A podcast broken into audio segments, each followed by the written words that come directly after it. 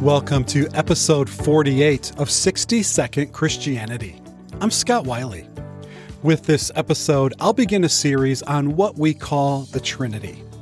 When you hear Christians talk about God, you'll hear them use different names. For example, they might say simply God or the Father.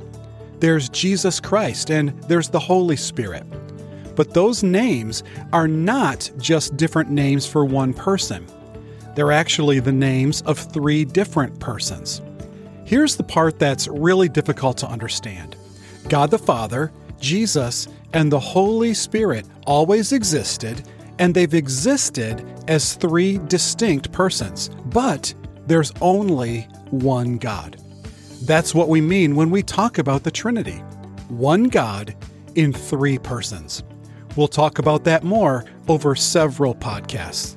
Thanks for listening to 60 Second Christianity.